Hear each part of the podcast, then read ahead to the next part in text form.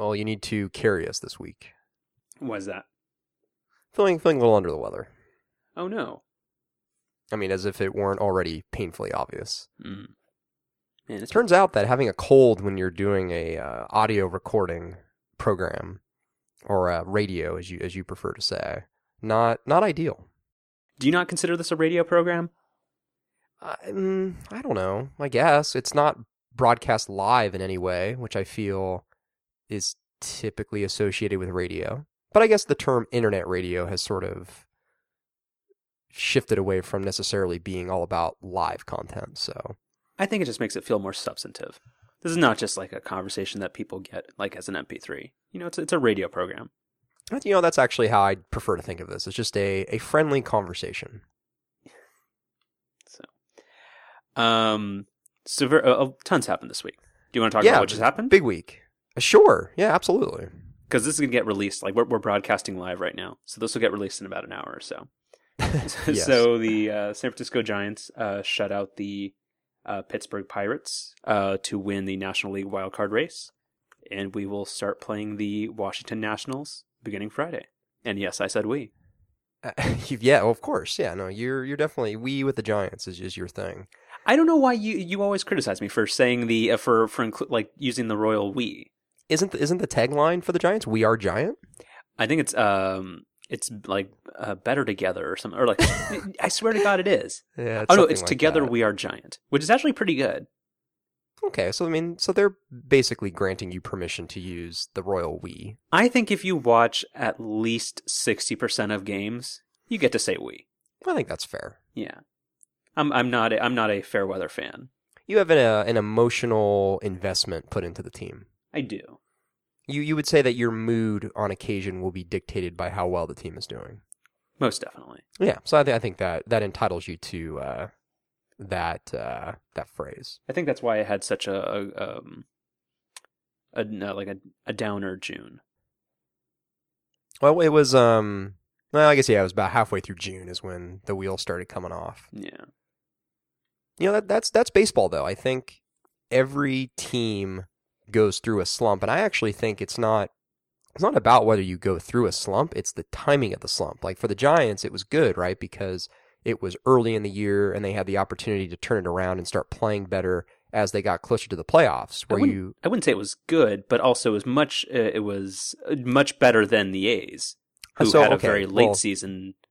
Okay, so to change one of the words up front, it, it's it's a slump is inevitable. It's not good, but it, it's just inevitable in such a long season. And We lost like twelve out of sixteen. That that was that's Mm. yeah, but every team goes through something similar. Maybe Not not, necessarily. quite that bad, but something similar. But I mean, to your point on the A's, that's what you don't want to do. Is you don't want to go into a slump right at the end of the year. They basically backed into the playoffs, and I mean now they're out. know Granted, I mean, last night was just kind of a crazy game and probably didn't have anything to do with how they played in the month of September, but still, I mean, just the fact that they were playing in that game, having been up by as much as they were in the division in August, you know, if they would have just played even 500 ball the rest of the way, they probably still would have won the AL West.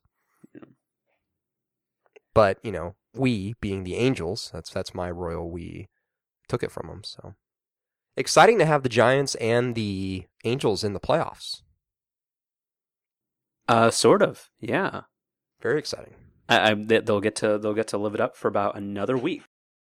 Well, let's see. Can we? I mean, can we just? Can we maybe agree that you know, it, until the dream scenario of them playing in the World Series happens, can can we? We can just make a, a pact, right, where we can just root for both teams. That's not you so mean bad, you mean is the it? Angels and the Giants? Yeah. You so you want there to be like a repeat of two thousand two or two thousand three? Which year was it? Well, I, I, you know, I yeah, it's 2002. Um, I don't really think I even want to talk about it because it's just it's so premature. I but I, I mean I, I have guiltily thought about it. I I don't know if I want it to happen or not. I mean, I would I would root unabashedly for the Angels, but I just I don't know. I would prefer it not be the Giants. You would prefer that the Giants don't advance as a National League team to the World Series? Because why why would that affect you? Because the Angels won't make it there. Come now, come now. I do don't, you? I don't know why you dislike the Angels. I don't. I just I just don't care for the. Uh, I don't care for this Trout fellow. Oh, Again, that's, he's he's going to choke on all his money, so it's fine. oh, that's terrible. I I meant like metaphorically. He's a great young player with a positive attitude. As we know, professional sports needs more people like that. As we surprisingly discussed extensively last week. No, we just need to disband the National Football League. no, I think baseball is just fine. But anyway, anyway. so we probably have some technology topics to talk about. Yeah, we've got a few. Yeah, we got a few. Um, All right, you may I provide? Yeah, may I provide? Excuse the. Uh, I wish there was like a sniffle filter or something. Um, sniffles? That's, the- that's the the most adult and most rugged term you possibly could have used there. um, okay, let's start with um, how about an iPhone six update? Sure. So we're we're another week or so into this thing, and a little bit of a change with mine. So I I praised the silicone case last week, and over the weekend I decided to take that off and try using the phone again without a case. Way better, way way better. There's something with this phone. I mean, it's not an original observation. Many of the reviews touched on this, where the glass sort of curves off the edge and sort of meets the aluminum backing in this kind of flush sort of way. So when you're doing any of the swiping from the side gestures, it just feels really, really nice. And I, I mentioned last week that was the one thing that was missing with that case. And sure enough, I mean, it, it does make a big difference in just the way the phone feels. Um, and this, this phone, this overall feels really, really nice. So I'm back, uh, back off the case bandwagon. So that's been, I would say, in general, a positive development. But in the in the negative development area, there is still just a complete and utter lack of support for the new screen size. Shockingly so. Shocking to who? So I felt like with the the up the upgrade to Retina back in the day, at least the big apps. I mean, granted, it took apps as a whole quite a while to get there, but at least like the big name apps, like the Facebooks of the world, like were pretty quick to go Retina, right? Yeah, it happened within the first month or so. Was it that long? Yeah, I, I don't understand your outrage or your disappointment that nobody that people aren't rushing to refocus all of their resources on a phone that how many they've sold like 500 million iPhones and let's say they've sold 10 so they're focusing to support 2% of the current install base. Well, I guess I won't pretend to have more insight than I actually do with development cycles on updates, but within the last week, Facebook and SportsCenter, or ESPN, whatever, have come out with updates, and neither included iPhone 6 support. so but you're acting like you can't use the application it's just not optimized for the scaling that the larger screen iPhone recommends Well, but sort of in, in typical Apple fashion during the demo, they, I think Schiller's phrase was a desktop class scaler, whatever whatever the hell that means. And you know, he said, "Oh, you know, applications will just just look great." And I mean, they don't. They look awful. I mean, it's not as bad as the non-Retina apps on a Retina screen, but it's it's also not that far away. And they are actually are in a way not as usable because the touch points are all wrong. It's particularly on the keyboard. The keyboard is almost impossible to type on on a app that hasn't been optimized. So I'm, I'm not not terribly happy about that. But again, it's one of those things that over time, I suppose, will correct itself. I'm sorry, but I find it tough to to to to gather the outrage. Well, it's you know, it's, total stereotypical first world problem. Eh, I think it's, a li- it's it's even worse than that, but okay. Yeah, uh, it, it's going to happen eventually. Again, like uh, the developer, they have apps that run. They have no like. There's no financial interest for a free application maker to spend all their development resources just to support a phone that most people won't have in their hands and is still backordered by weeks. Like like Facebook has their interest is making sure that their ads get shown to as many eyeballs as humanly possible, and they will release the version of their app that they that's going to run most reliably on all platforms. Well, the, the counterpoint I'll say to that is I, in the last week, or almost two weeks now, have used Facebook much, much less. Your profile's still there. Well, I mean, sure, but I'm viewing less of those ads that they want me to. But I don't know, maybe maybe less Facebook in my life is a good thing. Have you joined Ello? What what is what is what is is that how you say it? Hello? I, I assume it's it's uh, some new bullshit. Uh, social network from uh, people who think that Facebook is uh, selling out their privacy, which they are, which is fine. But it's it's it's one of those things that you won't hear of ever again. But didn't it come out today that there was like part of the user agreement that's like, yeah, we're not currently selling your information, but we reserve the right to at any time. I I haven't read that, but I don't I don't doubt that. It was on, yeah. Somebody put it on Twitter this afternoon. I mean, how how is this any different than what what was that Twitter thing that you had to pay for? Yeah, how is this any different than that? Well, one, this this doesn't cost any money. Um, and But it ha- it has the same problem though, right? Where you're trying to start from the bottom up, and you're competing against an application or a service that has, I mean, the case of Facebook, over a billion users. Case of Twitter, a few hundred million users. Like that's that's almost impossible. I'm not sure it's impossible, but it's just that nobody wants to recreate their entire social network if they don't see like some tangible benefit that they're going to get from it. And the whole selling point of the their thing is that they will never have ads and it will always be about protecting your privacy and all, and all that like a bunch of all, all that crap. And uh, like uh, do you know who Andy Baio is? I can't say I do. Okay, well he, he's a he's a great internet person. He's he's like done a whole lot of really cool stuff, and he's the one who organizes the XOXO Fest, which you might have heard of.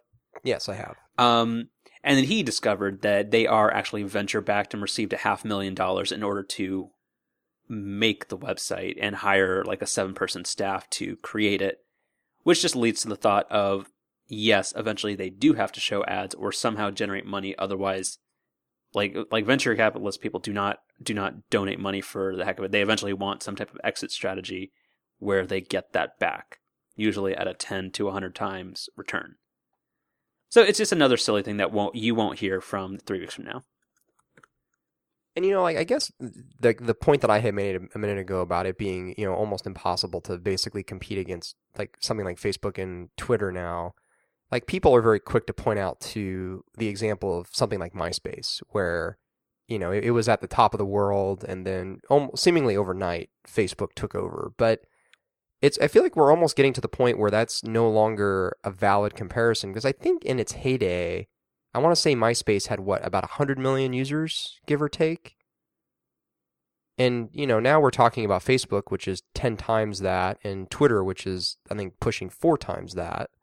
So it it almost seems like with these services we're at a scale we've never seen before, and then that's only going to make it more difficult for something to come in and take all those people away.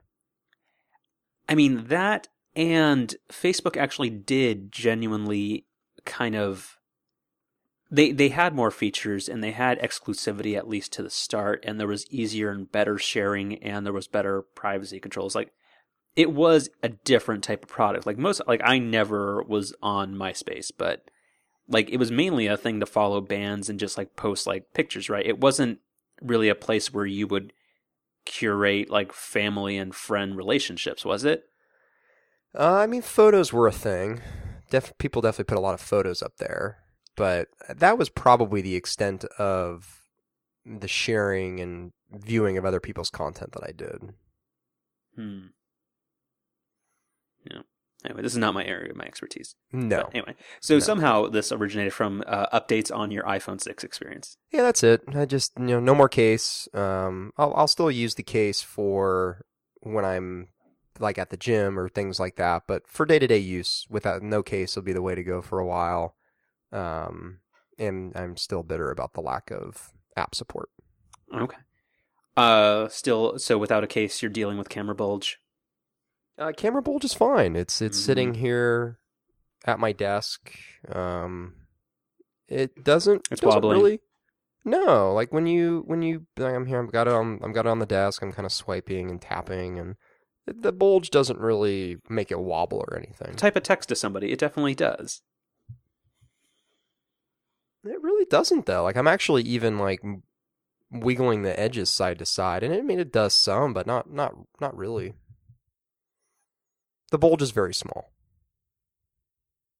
show title. It's, Um, it's it's in the running. And let's use this as a perfect time. Let's uh, let's talk about your fancy new headphones. So I had made a recommendation to you, which you did not find the comfort or fit uh, a match for you, but you found something that you like a little bit better, right? I did. So, um, you know, we we think we talked on one of our earlier public episodes how every once in a while we wanted to do maybe some like product or app recommendations. So I, I've got a I've got a couple of those this week. Um, the first, as, so as you mentioned, I've been in the market for a while for really good uh, wireless headphones, Bluetooth headphones. I've had a pair of the like the sports version of the Bose IE2s for a while. And they're very nice, but there are just too many cases where when I'm running or biking or in the gym, just like a cord is it just it just gets in the way. Um, and it and it like especially when you're running, it kind of like just flops around, and it's just just not having a cord is not great. So I've wanted Bluetooth headphones for a while, but I am one of those people where I'm super super picky with the type of headphones I use. I just a majority of headphones I wear I just don't like. So it's been taking me a while to find a good pair, and I originally a, a month or two ago bought what what were the ones I bought that you recommended that you use? Uh, I am a ardent supporter of the uh, Jaybird Blue Buds X or something like that. They have a really stupid name, but they're fantastic.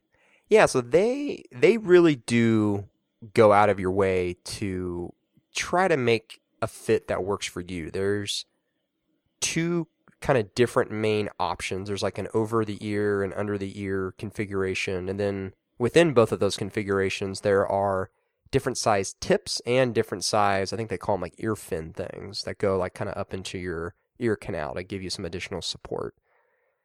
And you know, you you you sent me a text right after I got them saying, "Hey, it's going to take you a little bit of time and it, you know requires some patience, but you really do need to try to find the fit that's best for you." So I did that, which it was kind of a pain in the ass and sort of confusing and everything, but I took the time, I tried it, and I did find a configuration that wa- I just got to the point where I felt like it was the best I could do. And I just still wasn't I still just wasn't getting a good fit because they're they're all about getting a good seal, and I just I just wasn't able to to get that. Gotcha. The closest I got was I did the the alternative configuration, which I think is the over the ear, right? hmm Yeah, so I did that with the medium tips, and that that was close, but still not doesn't still not quite right. The other thing that's I frequently wear some type of like headband or beanie when I run. My my ears get cold. Sorry, I'm a wimp. What can I say? I imagine kind of the like the Denver like uh like you're on the ski slopes and you have the the hat with the floppy ears. right, panda the panda hat. No, not at all. I do actually have a panda hat. Uh, anyway, so I do wear a, he- uh, you know a beanie frequently when I run, and that was impossible with those Jaybirds because they they stick way out of your ear. Uh, so anyway, I tried those for a couple weeks and it just just didn't work out. So I, I kind of I, I returned them and I there wasn't really anything else that was standing out, but in the back of my head, I, I had seen an article a while ago that talked about the Power Beats 2. This is by Beats, recently acquired by Apple, as listeners of the show will know. And they came out with uh, Bluetooth headphones, these Power Beat 2s. Um, I guess they came out maybe a month or two ago. And so I've always kind of had it in the back of my head, but they're they're pretty expensive. They're like 200 bucks, and I've never really been a fan of Beats headphones. Um, back in my Best Buy days, we used to sell them and we'd do demos and stuff of them, and so I got to try quite a few different models and just never really was very impressed. Had all the same typical uh, criticisms with the, you know headphones being too bassy, not very comfortable, too expensive. Um, so I, you know, I was I was skeptical of these, but finally on Friday I gave them a try. I went to the Apple Store and and bought them. And surprisingly, Apple doesn't really give Beats products any sort of special placement or anything. They're just kind of mixed in with everything else. I would. I assume. I don't think they would. I mean, why not? I mean, it's a very recent acquisition, and I don't really think that. Well, anyway, continue. That's it. Yeah, that's an aside. But um, so I so I bought these, and you know right away, what I loved about them is there's only one configuration. Like there is there is because I I do appreciate the Jaybird trying to give you lots of different options, but at the same time, I- I would prefer just out of the box them saying, "Hey, this is what's going to fit best. Do it," and that's that's how it is. There are there are a couple different tip sizes, but the ones that were default work just fine for me. And the bottom line is that they are fantastic. They sound really, really good. They don't have kind of the over bassy sort of sound that a lot of the Bose headphones I've used in the past have. They're unbelievably comfortable and they work great when I run, including with the beanie. So the main I guess the main criticism of them is for whatever reason, whatever audio processing they're doing causes there to be a pretty significant delay, like a 2 to 3 second delay in audio. So if you're trying to watch video using these headphones, I've heard quite a few reviews online say it's virtually impossible to do. And uh, ironically, it's apparently a problem that if you connect them to an Android phone or a Windows phone, they don't have. So it seems to be unique to iOS, which is odd. But anyway, I only listen to music on them using them. So for me, the delay is not a problem. So, so all, all that's a long way to say that uh, I've been very happy with them and highly recommend them. Well, I'm glad you found something that matched up with your uh, your preferences. Yeah, I mean, again, they're they're expensive. They're they're two hundred dollars. I think that's fifty dollars too much. Um, and they only have six hours of battery life on a full charge, um, which is also not great. I mean, granted, I really would never be using them more than that at one time, so it's it's not like it's a day to day issue. But I just think you should be somewhere closer to ten to twelve hours, which is I think is kind of about what the Jaybird is. Yeah, those are impressive. Where I generally can get a, a five workouts out of them and not have to worry about it. That's yeah, like I think I think getting a week out of them without charging them is what I would prefer, and you know, six hours is is not that. Um, but they charge quickly. They you, if you charge them, they have a mode where if you charge them for 15 minutes, you get an hour of use. So even if you do get into a pinch, you can kind of get yourself out of it. But I just I still think the battery life should be a little bit better. Uh, but anyway, um, great fit, great sound, um, big fan. Cool. Oh, yeah, I'm I'm a I'm a big fan of. You know, yeah, I, I criticize the price, but I, I feel like if you get something you really like, spending that little bit extra is, is worth it. I would much rather spend a bit more and get something I'm going to be happy with for a long time, as opposed to spending a little bit less and just never really being satisfied. Like uh, perhaps with an Apple Watch Sport. Ooh, nicely done. Yes. So I assume you're you're transitioning into uh, this most recent episode of the talk show. Yeah. So let me just so let's let's summarize some stuff. So the Apple Watch was announced along with the iPhone six and all that other stuff.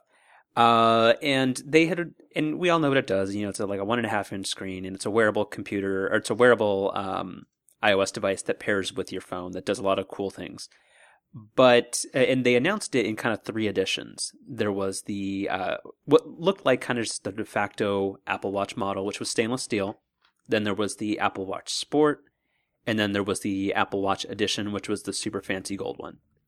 And we haven't gotten a ton of information on the hardware or prices other than it's supposed to start at $350. Um, and kind of unbeknownst to me, there's apparently been like a whole ton of writing and analysis of what's people think is going to happen, uh, especially by Ben Thompson and John Gruber. I actually didn't even read his whole many multi-thousand word article breaking all this down, but they had a lot of interesting ideas on how the pricing is going to work and perhaps what upgradability might be built into the product in ways that I had never really even considered. Yeah, so and, and those topics are related to an extent. Um, so so the summary is that Gruber's position, which I, I, I gathered that Ben Thompson eventually came around to and is in agreement with, is that, and we've talked about it on the show t- as well, that the sport version is the one that's going to be 350 and that the Apple Watch, the regular edition, is going to start. Gruber says around or thinks around nine ninety nine thousand dollars, and that the you know Apple Watch Edition, which is the eighteen karat gold model, will start somewhere in the neighborhood of five to ten thousand um, dollars, which I mean are numbers that are obviously pretty unfamiliar to you know your average tech enthusiast, but maybe more familiar to watch enthusiasts. So we'll, we'll hold that for a minute. So that that's that's one big point that they spent a lot of time talking about. But then the second point, which you briefly mentioned, is the idea of upgradability, which you know I think ties directly into the price, and this is the way that they framed it as well. Where yes, a thousand dollars for the Apple Watch is a lot of money. There's no way you could argue otherwise, and five to ten thousand for the gold one is even more money. But some of that starts to make at least a bit more sense if their theory is true, and this is that your every two years or so, whenever Apple comes out with a new version of the watch, presumably with a new processor, better battery, etc., that you'd be able to take the watch into as presumably an Apple store and for you know maybe a couple hundred bucks they they speculated somewhere between like 2 and 500 bucks you'd be able to go in and continue to use your exact watch but swap it out for the new processor and a new battery. And you know the kind of the, the analogy they made was that this is how high-end watches work where if you buy a multi-thousand dollar Rolex or you know insert whatever brand name you want it's very typical that you you go into your jeweler every couple years and you go through sort of a, a full maintenance where you perhaps change the battery you I don't I mean I'm not a watch person so I don't know what else you do you tune it up I suppose. Um and that so yeah so that would be sort of a way that they would kind of help justify some of these prices. And you know Gruber actually went on to speculate that you know, one of the things people have pointed out sort of again to as, as like evidence against his theory, particularly about the price of the the sterling silver model, is that on Apple's page, you know, they, they list it first. The Apple Watch is kind of like the first product, and then the Sport is in the middle, and then the Gold Edition is kind of third. And so, you know, you kind of usually associate that with like, you know, most popular to maybe least popular. But, you know, they they were kind of making the point on the show that if the thousand dollar price is true, but but this upgrade program is is also true that maybe the regular watch is does become maybe not the most popular in terms of units sold, but at least the most popular in terms of revenue generated. Well, what I want to know, I, I don't have a, a, like a direct opinion yet, but who who was the first to posit that it was upgradable? Because not that I think small, but uh, like this had never occurred to me ever. I thought it was going to be disposable technology in the sense that you upgraded every one to three years like you would a phone. So who who first kind of suggested that? So this re- this episode of the talk show is the only place I've I've heard this speculated. The price thing has bounced around a few different places, but the upgradability piece, uh, you know, and I, I guess it's, I guess to me, it, it's it's the only way that a thousand dollar Apple Watch makes sense. That I'm not so sure about. And again, I, I'm not sure he's right about like I I really really think that the gold one was going to be extremely expensive, like uh, like kind of uh, um like completely out of reach of uh, anything but the like the top five percent of wage earners or whatever. Like like it's probably two thousand plus at least. But I did not expect the silver one to take that type of price point that he's suggesting. And I'm not sure that upgradability or this type of stuff really makes that much of a difference. I think that's just still too darn expensive. And uh, it, it just doesn't make sense to me at this point. Because they keep talking about, like, this is going back to how actual watches are sold and how this is the norm and people perceive this to be this quality. But as much as they keep wanting to spin it that way, it's not Apple's not trying to move such a small number of units where it is comparable to watches in that sense. Well, okay. So I I want to agree with you. I I to be perfectly honest don't want I don't want Gruber's idea to be, to become reality. But you think about what's happened in the last week. So first a couple days ago, you had the Apple Watch having sort of its first public showing at um, Colette, I guess is how you pronounce this, which is some high end boutique in Paris where I'm reading through a Verge article here. I guess they sell like $1,200 shoes, like $30,000 watches, $13 water, all this kind of high end crazy stuff. when that you know that's Apple's never done something like that before. They've never had a public event somewhere, particularly before a product went on sale at a boutique type of place. And then also the other thing that happened, I think this was today or yesterday, there was a profile done on Jony Ive where a reporter was able to actually go onto Apple's campus and actually touch and use the Apple Watch two weeks before the announcement, even. And of course, it was embargoed until after the announcement. And this magazine was not Engadget. It was not, you know, even something like the New York Times or any sort of other big name tech newspaper. It was Vogue. So Apple is very, very clearly targeting this watch at a different market. And it's the market, quite frankly, that supports the theory that this thing's going to come out and be thousands of dollars. I, I think the upgradability thing seems like a really smart take, and it actually seems like something that would be logical, just in the sense that so if we are saying that it's gonna be a one thousand dollar plus product for one of the nicer versions of it, like the lifespan of the battery does become a realistic issue because I don't know how that works in actual watches, but like that has to be replaceable. And if technology improves at the rate that we expect it to, meaning there are sizable improvements every 12 to 18 months, it kind of has to be upgradable. Otherwise, it just doesn't make sense a pro- as a product at that price point. I think even selling somebody on a 399 product that needs to be replaced every 18 months that is not a phone or a primary device is, is a really tough sell. But how much would an upgrade kit cost? Like how like uh, these are all. It's an interesting concept, but I, I just, there's so much unknown about this product, and, and, it's, and it's frustrating to think about. Well, yeah, I mean, I, again, I, I think we were just making a point earlier as to you know Gruber and, and Ben Thompson that the the idea of being able to upgrade sort of is the thing that I mean, it, I'm not speaking for myself because I don't agree with this, but for some, that ability to upgrade would justify spending $1,000 on the product.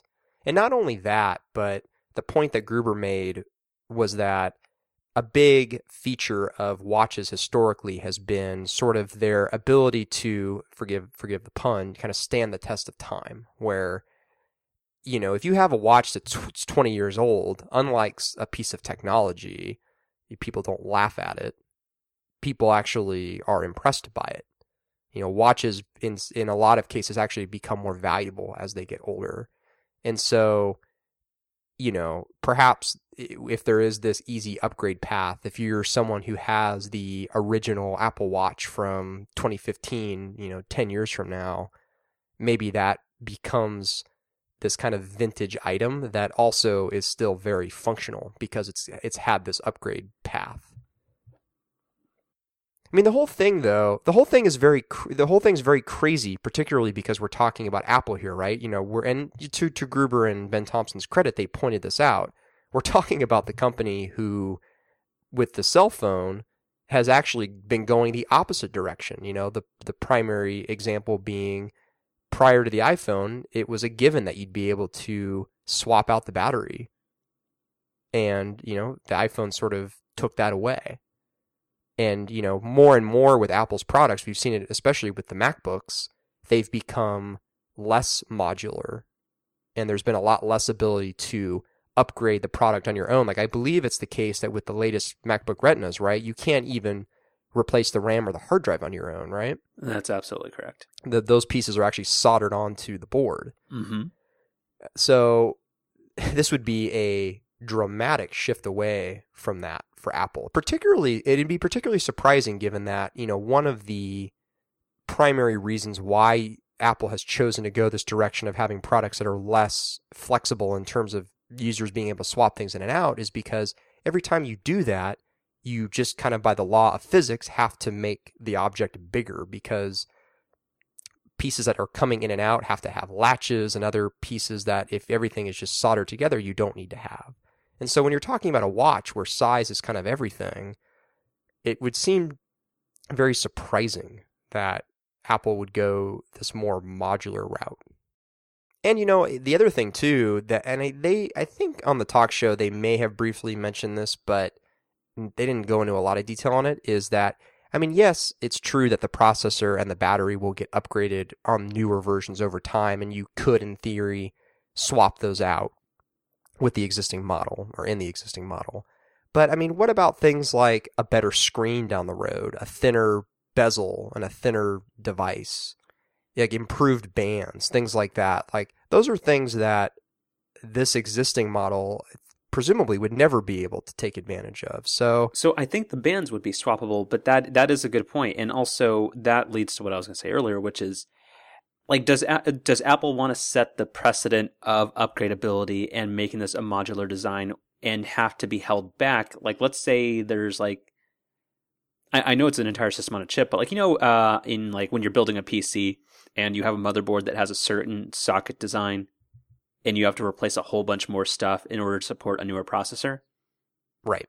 So how does that not come to play? Like, is Apple really willing to limit how they can develop and manufacture a product and make it better to maintain legacy compatibility with however they design something?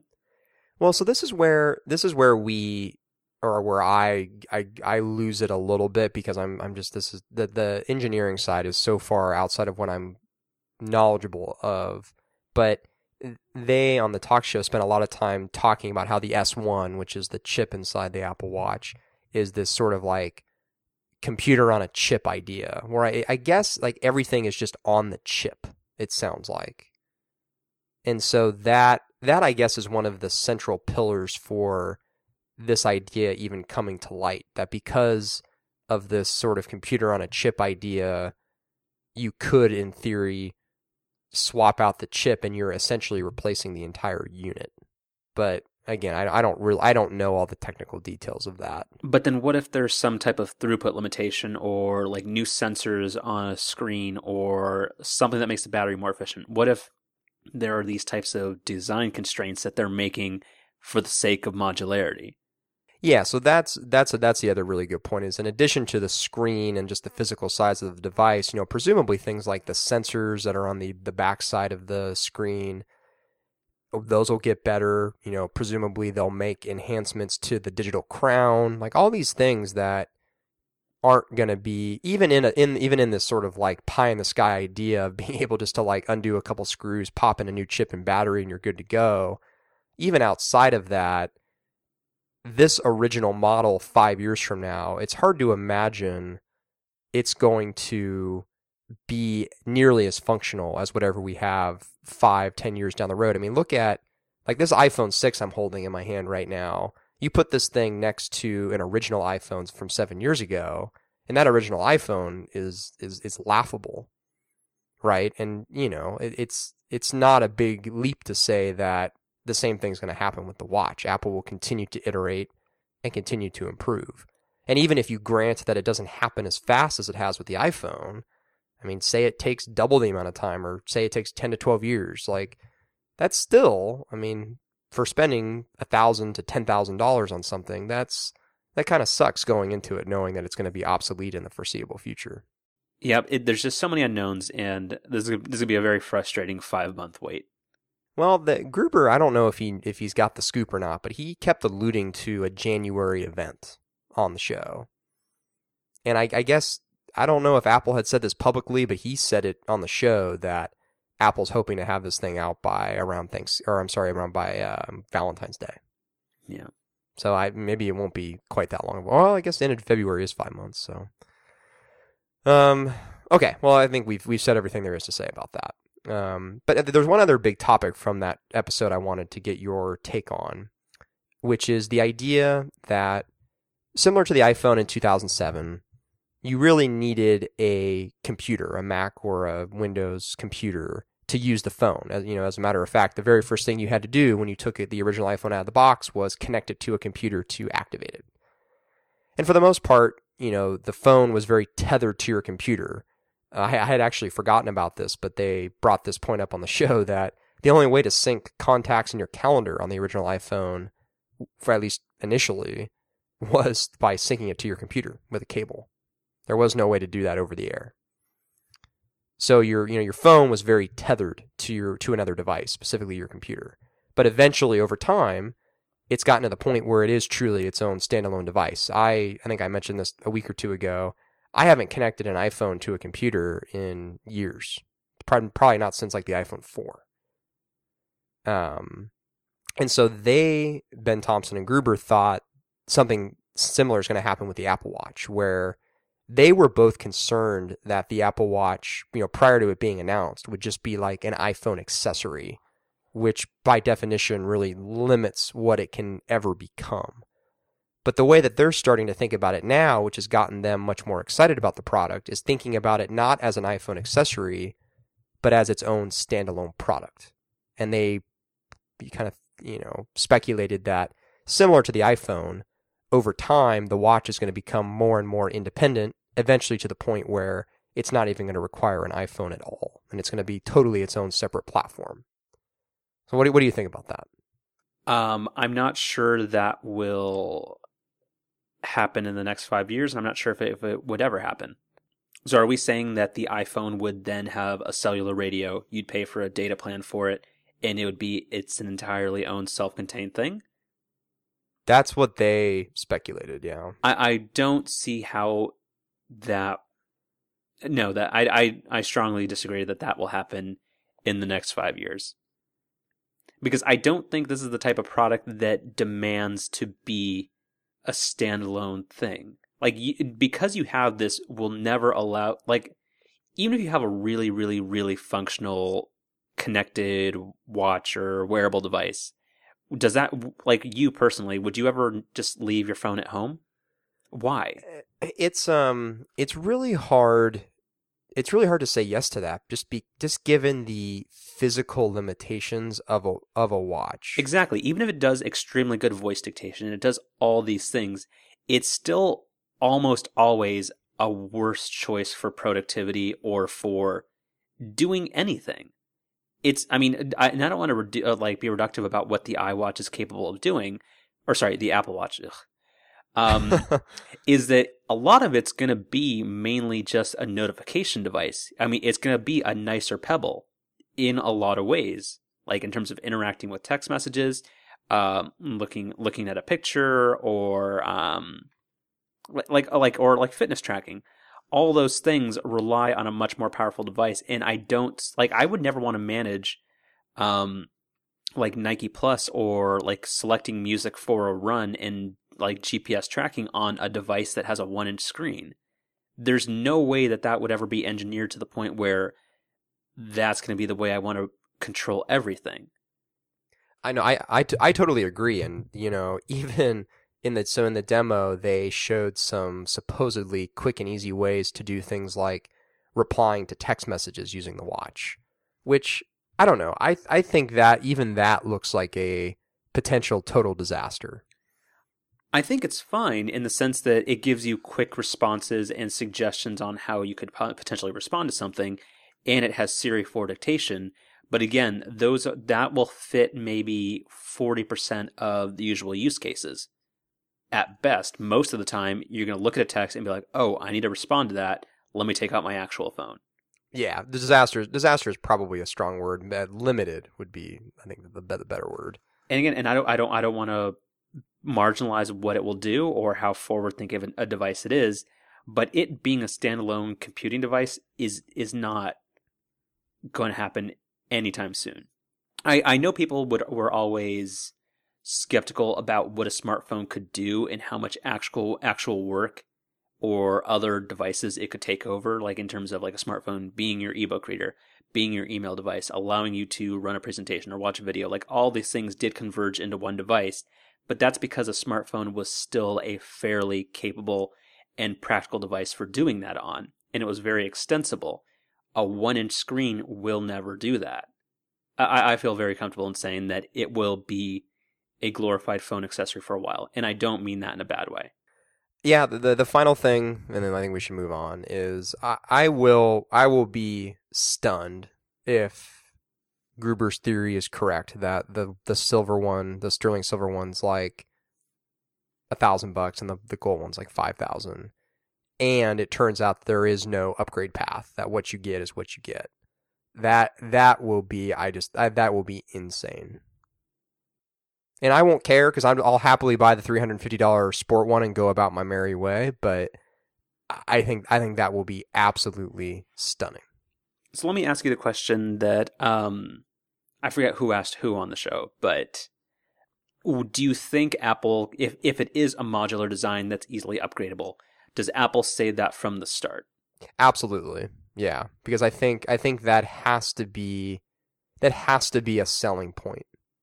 Because I mean, people people aren't dumb. I mean, even even people who are not plugged into tech stuff, they, they get they get the idea that tech becomes outdated very quickly. And it just I, I just think it is damn near impossible to convince somebody to spend even a thousand bucks on a watch that from a technical standpoint is going to be 100% obsolete three to four years in the future perhaps even sooner than that depending on how quickly they iterate on this thing and it'll be obsolete in like less than a year once everybody has BlackBerry passports. sure. I think I tied a nice little bow on that. Just get a get a armband for your passport. You're good to go. There, there's your there's your wearable. Oh god. Okay, so do you want to talk about uh, the Uber stories I sent you? Uh, oh, okay. I'll I'll allow it.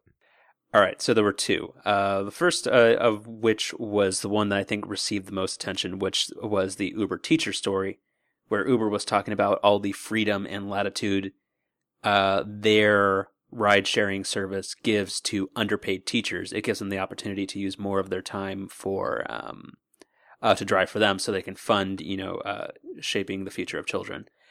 Um, and then there was the other, which was a story on Medium from Peter Sims telling a time uh, in 2009 when he was informed that while he was uh, while there was a party for the launch of Uber Chicago, his location was being tracked as a person of note as a party uh, amusement. So these kind of stories, coupled with um, their whole Project Slog thing to harm and uh, sideline competitors, and just all, all the general Uber stories we've talked about over the past six months or so. If we exclude everything like surge pricing and any other like kind of you know debatable business practices, what do you think this says about Uber management and the future of a company that's becoming increasingly powerful and important for transportation? Okay, well, I have, I have a couple thoughts on this. So, first, this story that you're referring to from this is from I think like 2009, mm-hmm. right? companies when they're young do stupid things and they have they have people who because they're not yet in the public eye and aren't under a lot of scrutiny i'm sure do a lot of things that we would consider to be kind of repulsive so to be honest i'm not really surprised by this story and i don't think it's at all unique to just uber um this teacher thing, I mean, obviously you would love to believe it's a it's a genuine thing and that the company actually believes in it. But I think you could also make the, the kind of cynical case that you know this is a way of at least partially deflecting some of the negative press that they've been getting lately. But even if you take that cynical view, it's it's a very rational thing to do. If you're a company that is looking to continue to grow and looking to be viewed in a positive way, particularly given that they're going to need and rely on public support for a lot of the legislation that's coming out against them, it makes sense to try to generate some positive PR. So I, I don't know. I'm I'm not I'm not particularly outraged by either of these things.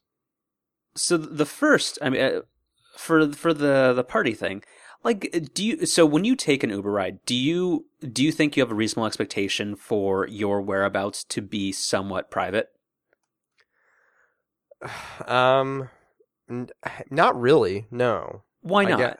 Because the car. You're a paying know, customer. The car's being GPS tracked. It just because of the nature of the service has to be. No, I mean from the public. I assume Uber knows where all their drivers are, and if they wanted to, like, let's say you said your phone was stolen or something, and you, and you somebody you thought somebody was taking a fraudulent ride on your account.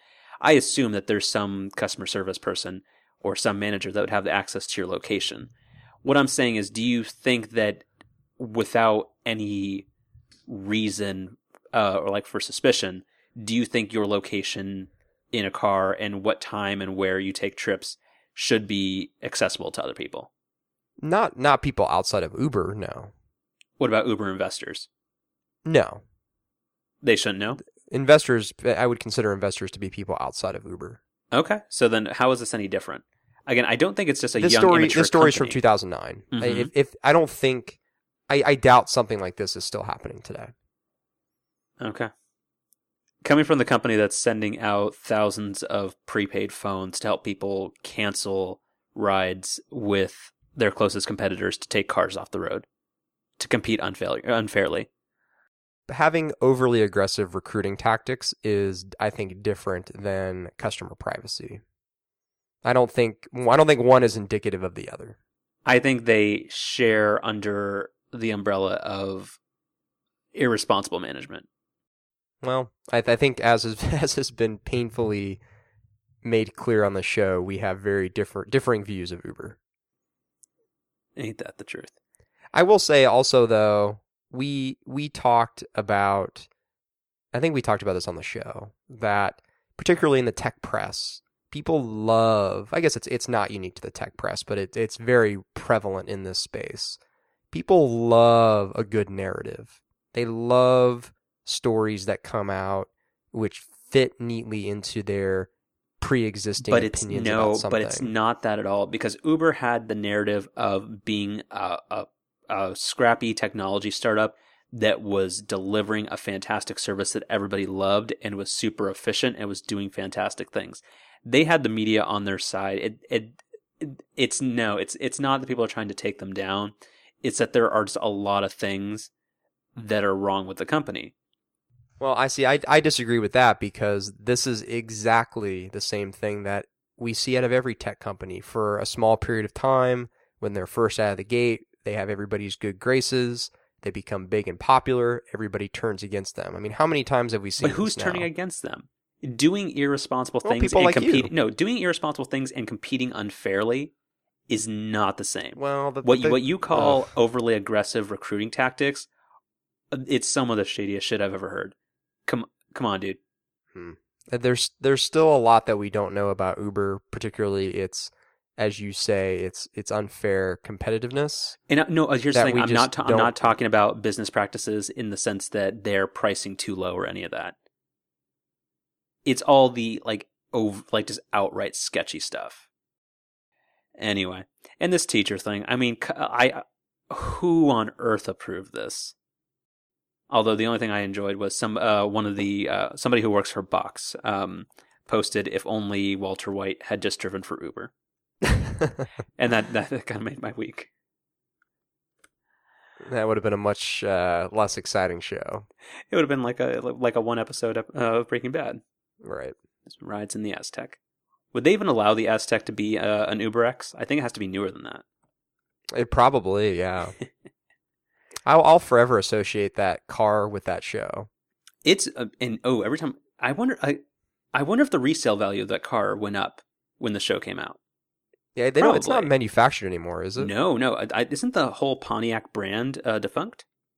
I'm I'm not sure. You do see a fair number of those cars around, though. Yeah. Not all the time, but every now and then. Yeah. Uh, so what, what do you want? Do you want to talk about Windows uh, Windows 10, or what do you want to do next? I think you you mean Windows 9, right? Isn't that we we have Windows 8 and I mean it, Windows 9 is next. Uh, w- Windows X. Yeah, Window, Windows as, you- OS as you would X. as you would say, yes. I have never said that in my entire life. well, I think you just did. Go for it. You- You're you're the Windows guy. I know nothing about this. All I know Uh, is that the start I menu looks like a mess. Oh, that's sad. I'm the Windows guy, but it's also true. Um, that's that's the that's the virtue of being an accountant who relies upon Excel. Um, yeah. So Microsoft had a, a demo, kind of their first public unveiling. We had talked a little bit about some pictures that leaked out a couple weeks ago, and those pictures had, were largely in line with what was shown the other day, which is a modified start button, which is more of a hybrid of between Windows 7 and Windows 8, where you have the classic start menu, but then you also have some live tiles next to it, as opposed to the live tiles being this full screen experience. But the surprise was that instead of being called Microsoft or Windows 9, which you know logically follows Windows 7 and 8, uh, they decided to call it Windows 10. Um, and the reason the reason for this, at least publicly, Microsoft is saying, is that the th- there's such a big jump in in this version of Windows that it was simply going to be unfair to just call it Windows 9. That they just had to go to Windows 10. Um, and actually, I don't know if you saw this, but it turns out there was a April Fool's story written. It wasn't by The Onion, but a site similar to The Onion. Did you see this? I remember seeing uh, somebody posted on Twitter something about uh, Windows 9 too good that they just had to skip it and, and move on, something like that. That's yeah. So that that was the the joke from last April Fool's Day. Um, actually, I found it here. It's it's, it's on InfoWorld, and yeah, the the joke. It's April first, two thousand thirteen, and the the sub kind of sub or byline is deeming Windows 9 too good to release. Microsoft execs shell follow up to Windows 8 and proceed to Windows 10. So a very prescient story. Um, and that that's essentially kind of what they came out and said. Um, but there, I don't know if you also saw this. There's been some speculation that came out today that apparently it was a common practice with applications when they launch and when they're checking what version of Windows they're launching against, where applications will only look for the first digit of the of the version. So like for Windows 95 and 98, uh, Uh, the application will only look for the number 9. It won't care about the 5 or the 8. And so the rumor is that as Microsoft was first developing Windows 9, they ran into a bunch of compatibility issues because of this. That seems to make a lot of sense. That's that's hilarious if true. I, it seems it seems too funny to be true, but then again, the idea that this thing's being called Windows 10 also seems too funny to be true. I mean, you remember the year 1999, right? Uh, like in terms of Y2K. A lot of, I remember a lot about Y2K. Yes. Yeah, in the sense that people never thought of addressing, you know, what was actually going to happen in the near future for addressing four digit years so that the, a computer would just freak out when it saw zero zero. So don't don't, don't ever underestimate the uh, laziness of programmers. yeah, no, not that I'm some accomplished be. person, but I'm saying like the it, it this this stuff happens a lot. And a lot of people do hacky shortcut things. Just not nobody, nobody's thinking in like the year 2001 when Windows XP comes out, and they're looking for like code before Windows NT and thinking, oh, what are we going to do in 2014 when Windows 9 is out? Yeah, right. Yeah. And you know what? I mean, and and to be fair, I mean, it's not like other companies are killing it in naming their products. I mean, Mavericks. I'm sorry. I'm sorry, but both the cat names and the California place names. The cat names uh, were amazing. You you they're shut your they're mouth. they're really stupid. No, they're not. Really, really stupid. In the beginning, it the was fact amazing. That, the fact that I ran an operating system Tiger, called the fact that I ran an operating system called Snow Leopard that was that was ridiculous. Well, it's nothing to do with the quality of the operating system, but that name is dumb. But back in the old days, when Jaguar, Puma, Tiger, Leopard, those were good names. They, and here's I the thing, disagree. no, and they and they served their purpose in the sense that uh, Apple was releasing operating systems like every 18 to 24 months when Microsoft was going 4 to 5 years between releases and they got customers to know by name what operating system they ran. That was amazing. And it totally served its purpose and it was cutesy without being too stupid. No, I, I strongly disagree. But this whole Mavericks and Yosemite thing, like Mavericks is the worst thing in the world.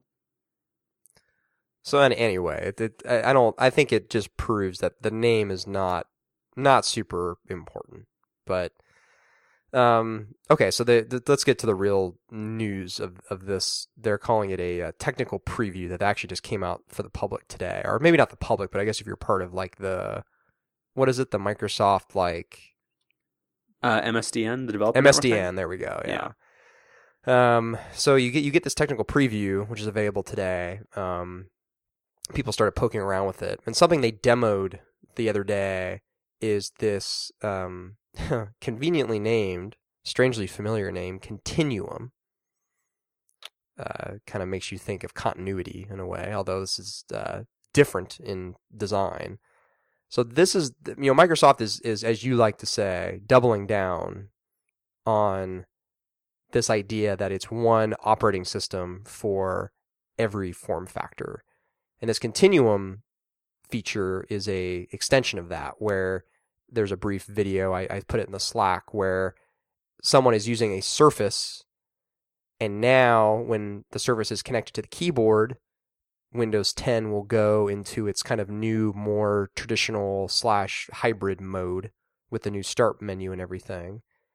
And then when you detach it from the keyboard, it will revert into a more tablet like experience, which is kind of similar to the Windows 8 experience today. And you'll be able to, in theory, seamlessly switch between the two experiences. And that's true not only of your desktop, but also of whatever application you're running. So I don't know. That that seems that seems cool in theory, but almost impossible. Second time I've used that phrase on the show.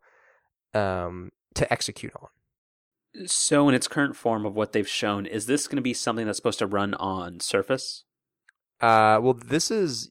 I mean, th- this is a feature that sounds like is going to be available on Surface, but also other more hybrid devices. Okay because everything they're doing is is in the, is mostly to appease traditional computer users, right? I, I, I think I don't I don't know if they see it that way necessarily. I think they see it as better supporting a range of devices. I think Windows 7 was obviously just very desktop oriented. I think Windows 8 was overly tablet oriented and now they're trying to find somewhere in the middle. But does the middle make for the best touch computing devices and the best legacy mouse and keyboard devices? No, not at all. Which is why I was careful to say this continuum video, yeah, it looks pretty and maybe demos well, but in day to day use, I, I just I just think I think having one operating system to as again as you would say rule them all, uh, just it's a it's a pipe dream. It's just something that can't can't happen. As an operating system that's a hybrid operating system like that will never be as good as a standalone desktop operating system on a desktop and a standalone mobile operating system on a tablet or phone. Do you remember uh, back in like 2007? Do you remember the Modbook? Yeah, I think those guys are still around. Yeah. Back in the did, back in the old days, did you ever want one of those? No. Okay. Like like the pen based or like touch input Mac never never struck your fancy? No. Okay. Well, never mind then. I I just I don't know. I don't ever when I'm using my laptop at work, I never really come across situations where I wish something was touch. Not touch, but like pen based or like stylus based. No, because like my well, handwriting is terrible and I can't draw. So guess, what, am, what am I gonna do? What am I gonna do with the stylus? I guess because you don't do creative things, or I mean, you, you I, don't. No, I don't. You're right. No, I know. So like, it, like for Photoshop and like those types of applications, this seems like amazing to me. And I don't know. I, the only reason I bring that up is back in the old days before the iPad, whenever anybody thought about how Apple would make like a, like a slate style device, they always thought you know keeping the legacy keyboard and mouse model and just making it accessible with a pen and that's the strategy that Microsoft took for decades, or sorry, just a single decade. And now they continue to struggle with because uh, Satya Nadella, he's he doesn't it doesn't look like he's going to quit on Surface, does he? No, I mean if, if if anything, the strategy with Windows 10 seems to be furthering the idea that Windows can be everywhere, which was kind of Ballmer's pride and joy. But it can't, can it? Because aren't they scaling back all the things that made the Surface somewhat touch friendly? Like it's all going back to smaller, uh, smaller like touch targets. No, I, I think I think honestly what they're trying to do here is I really do think they're trying to take the best of Windows 7, the best of Windows 8, and squish them together. What was the best of Windows 8? Uh, well, the uh, live tiles weren't because I don't think anybody actually likes that because it was it was just so limiting and constricting, and then randomly you would always get dumped out back into the standard like old Windows mode. I feel feel like particularly in the last two weeks for whatever reason I've I've just gotten stuck in the position of articulating ideas and beliefs that I myself don't believe in at all. But What's the expression you that go. you're you're supposed to you're supposed to be able to argue both sides? Otherwise, you don't have like a right to the other opinion. Yeah, so, I tha- guess. so that's what you're doing. Good job. I guess. Yeah. I think I think it's a stupid idea. Uh, man, Microsoft. Ugh. How about that Xbox? Did you buy that Destiny game? I did. You got it for PS uh, PS4 or P- yeah, it's PS4. P- PS4 um, only because I knew uh, two friends who were also buying it for the PS4. So, Hmm. um, Are you bored with it, or did you already play it through, or as much as you think you would? no, I'll play it some more. It, it's it's fine. It's it's it's weird. It's a weird game. It, it speaking of you know Windows 10 trying to be a mashup of a mobile and desktop operating system. Destiny is also a weird hybrid between trying to take like the best elements of a first person shooter and an MMO um, and a loop based game and trying to kind of like combine it into this weird thing. I don't I don't know. It's it's okay. Yeah. Well, all right. Okay. Uh, what else we got? Well, I think so. I think my my cold and I think the nasally nature of my voice will allow only for maybe one more story. Okay, you tell me. You, wrap up your show. Um, well, okay. I'll quickly. I mentioned I had two product. Um, this won't be the last thing, but I'll just get this out of the way. Uh, The two two product recommendations. So the first was the Power Beats two. The other one is I previously had one of those like Pro Clip mounts for my iPhone five and then 5S. So I, you know, when I got the six, that was no longer going to work because those clips are very form fitting and are only meant to fit on like one specific model. So I had to replace that, and I, I didn't really feel like replacing it with anything too fancy because the lease is up on my car mid next year, and so there's no reason to get some crazy custom solution for the six. So I ended up buying this iOttie Easy One Touch Two, which just uh just you know as we've as we- as we've said before on the show with some other product names, just rolls you know right off the tongue. Um, but you know, Got you to buy it, so they're doing something right. funny name aside, well, the fact that it was the number one bestseller on uh, in car mounts on Amazon didn't hurt either. But it's it's twenty four ninety five, so not not very expensive. Um, it's it's a kind of a universal mount. Pretty much works on anything from like the iPhone five through like the Galaxy Note. Um, it it is it's really awesome. It's super super flexible. You can stick it to your windshield. You can stick it to just your dashboard. Um, I've had it for a, about a week and it, it hasn't shown any signs of coming off or anything. It's got lots of different adjustments. You can spin, you know, spin the phone 360 degrees. It's got an arm that comes out so you can make it so that the mount is a little closer to you. You can angle it upwards. You can really move it around any way you want to. And for 25 bucks, it's it's a heck of a deal. And it, it also um, you can put your phone in and out really easy. You simply just tap your phone or kind of press your phone against the back and the sides come and lock the phone into place. And then it's, you know, as the name implies, one touch to then also release the phone. So it's it's awesome. Um, it the the your the phone wobbles around a little bit, like the stand itself kind of wobbles around a little bit when you're driving, if you especially if you go over like a bump. Um, but I, I think that's more to do with just me needing to kind of tweak the way I have it mounted. Um, Mhm. And is this is this like a, a sticky mount? Is this a dash mount, a vent mount, a cup holder? What is yeah, this? it's a it's a sticky mount. Yeah, it's like a hybrid sticky mount suction cup solution that they claim you can if you don't if you end up not liking where yours is placed, which I think is actually how what I'm going to end up doing. I might end up moving mine. You can simply detach it, rinse the bottom off with some warm water, let it air dry, and then it basically becomes as good as new. So we'll see how we'll see about that claim, but um so far it, it's it's very solid from what I can tell so far.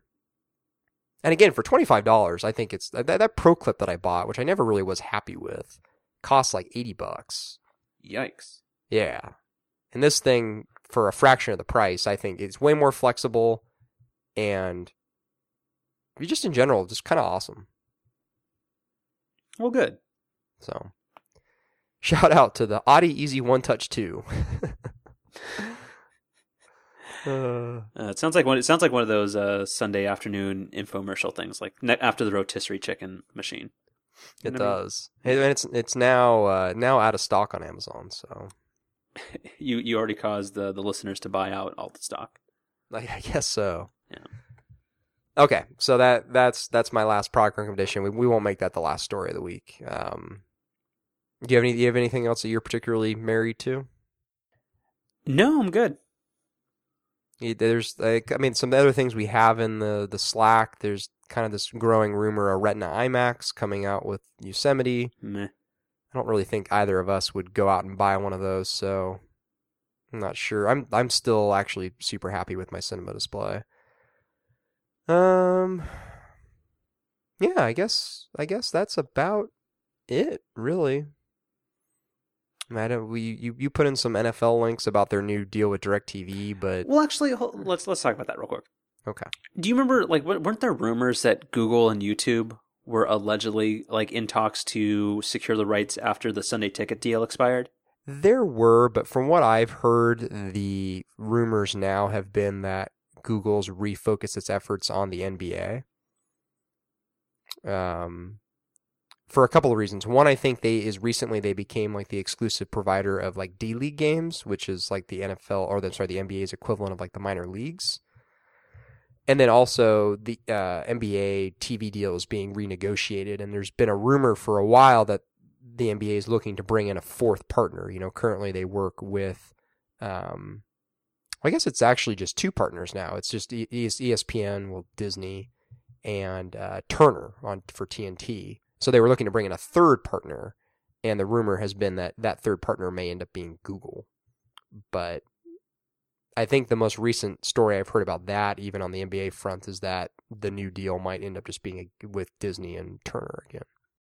Yeah, that's the only reason why I thought this was interesting because in this, in like the era of alleged cord cutting, we we keep reiterating that um, sports are the only thing keeping people tethered to either a standard subscription, uh, cable or satellite agreement, and it looks like that will continue that way for what is unfortunately one of the most popular sports. So oh yeah, yeah. I mean, it's there is no there is no good. We've talked about this exhaustively. There is no good way to cut the cord uh, if you're a sports fan. Just can't do it. exactly. And I, it's hard to see. It's hard to see that ever happening. And yeah, I know, I know. Normally, it's dangerous to say ever, but there is just so much money tied up with these TV deals that just it's it just seems like it just seems like that replacing that money is like that just isn't feasible or something that's going to happen anytime soon. Makes sense. I mean, it's in the, much in the same way where uh, Google, um, HBO, is not ready to go direct to consumers because the money rec- that they receive from their traditional cable bundle agreements is, is not worth it. Right. Yeah, and sports is ex- is extremely tough. So Very. yeah, I just I, I what so predict for me as the very last thing on the show. When will I be able to um, get uh, MLB.TV and not have blacked out local games? How long will that take? Uh, I mean, I, I guess one thing you've got going for you is that the FCC just a couple of days ago struck down the rule where this was prevalent in the NFL, where if stadiums didn't sell a certain number of tickets, they could black out the game even to local residents, like on the local station. And this and this would happen fairly regularly with teams like I think the Dolphins and the Raiders were the two most common examples of this in recent years. And the FCC just this week said, yeah, you can't do that anymore. So maybe the FCC is leaning towards just the general concept of not being able to black out local games. I mean, in that example, it's for a very different reason. So I, I don't know. But maybe that's a good sign. Well, all right. All right, I think that's that's probably about that's that's enough uh, of nasally Ryan for one week. All right. I'm sure there's some filter you can put in post processing that'll make it sound make it sound good as new. Maybe I should yeah I should just put some ridiculous filter on it. That might be better.